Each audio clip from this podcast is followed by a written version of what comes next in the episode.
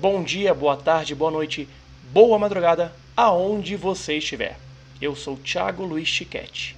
Sejam bem-vindos ao canal Investigação OVNI.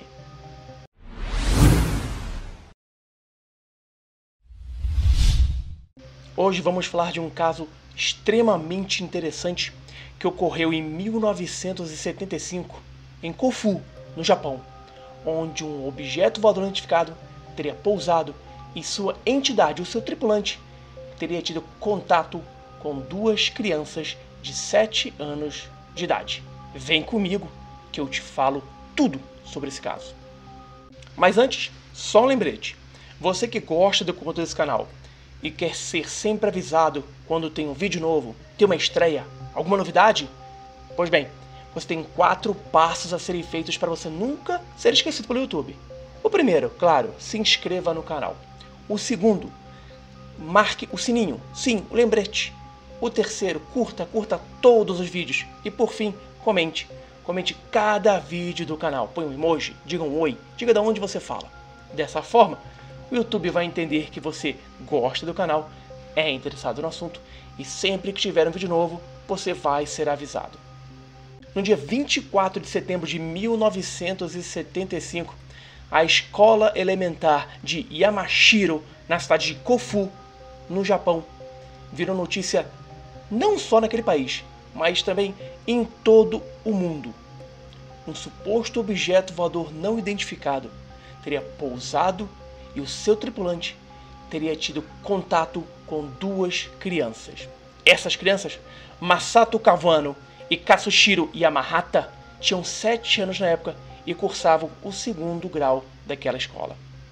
De acordo com o relato das crianças, eram por volta de 7 horas da noite e elas estavam brincando na rua.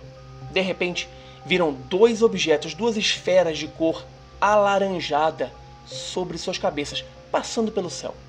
Uma delas, a maior, se afastou em direção ao Monte Atago, enquanto a outra pousou em uma vinícola perto do local de onde as crianças estavam. As crianças, movidas mais pela curiosidade do que pela coragem, se aproximaram daquele objeto, que tinha 5 metros de diâmetro por 2 metros e meio de altura. Ao verem aquilo, obviamente, o pavor tomou conta delas. De repente, uma porta se abriu e dela desceu um ser com mais ou menos 1 metro 30 de altura. Seus olhos e bocas não eram visíveis e seu corpo radiava uma luz prateada. A sua pele era escura e ele tinha orelhas pontiagudas. Os meninos viram também outro ser menor que ficou dentro do objeto. O maior humanoide então se aproximou das crianças e tocou no ombro de Katsushiro. Seu amigo, em pânico, vendo que o colega não conseguia se mexer, corajosamente o colocou em seus ombros e correu por 30 metros para tentar se afastar daquela possível ameaça.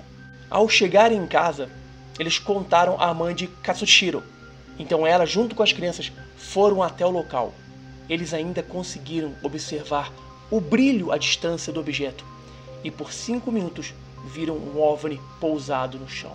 Depois disso, o objeto ergueu-se, levantou-se, decolou e desapareceu.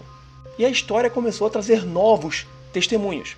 Ishiro Minigishi, outra criança de 8 anos de idade, afirma ter visto também esse estranho ser 30 minutos antes dele ter sido visto pelas duas crianças.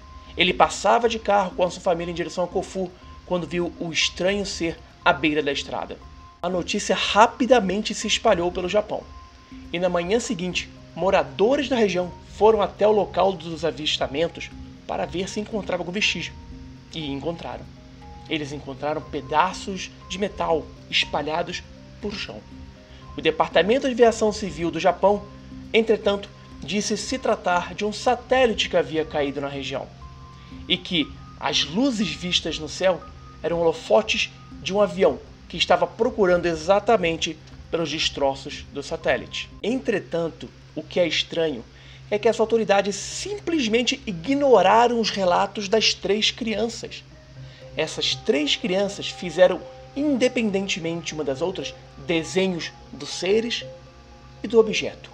E eles são semelhantes, incrivelmente idênticos.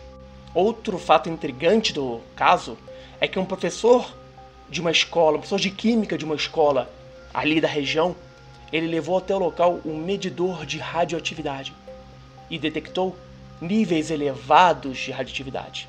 As autoridades não souberam dizer se isso vinha do satélite ou não, e nem disseram se era perigoso ou não para a saúde de todos os moradores daquela região que já tinham, inclusive, relatado várias vezes, por várias vezes, às autoridades de que estranhos objetos voadores estavam cruzando aqueles céus meses atrás. Além dos traços físicos encontrados na cena dos avistamentos, ufólogos japoneses descobriram que dois postes feitos de cimento haviam sido inclinados, empurrados para a lateral.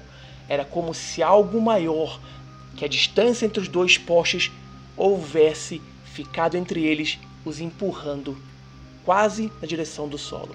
Isso também a Força Aérea Japonesa, o governo japonês, as autoridades japonesas não puderam explicar. Até hoje, este caso é considerado inexplicável, tanto por ufólogos quanto por agentes do governo, pelo próprio governo japonês, que nunca quis identificar, até onde se sabe, a fundo esse incrível caso Kofu.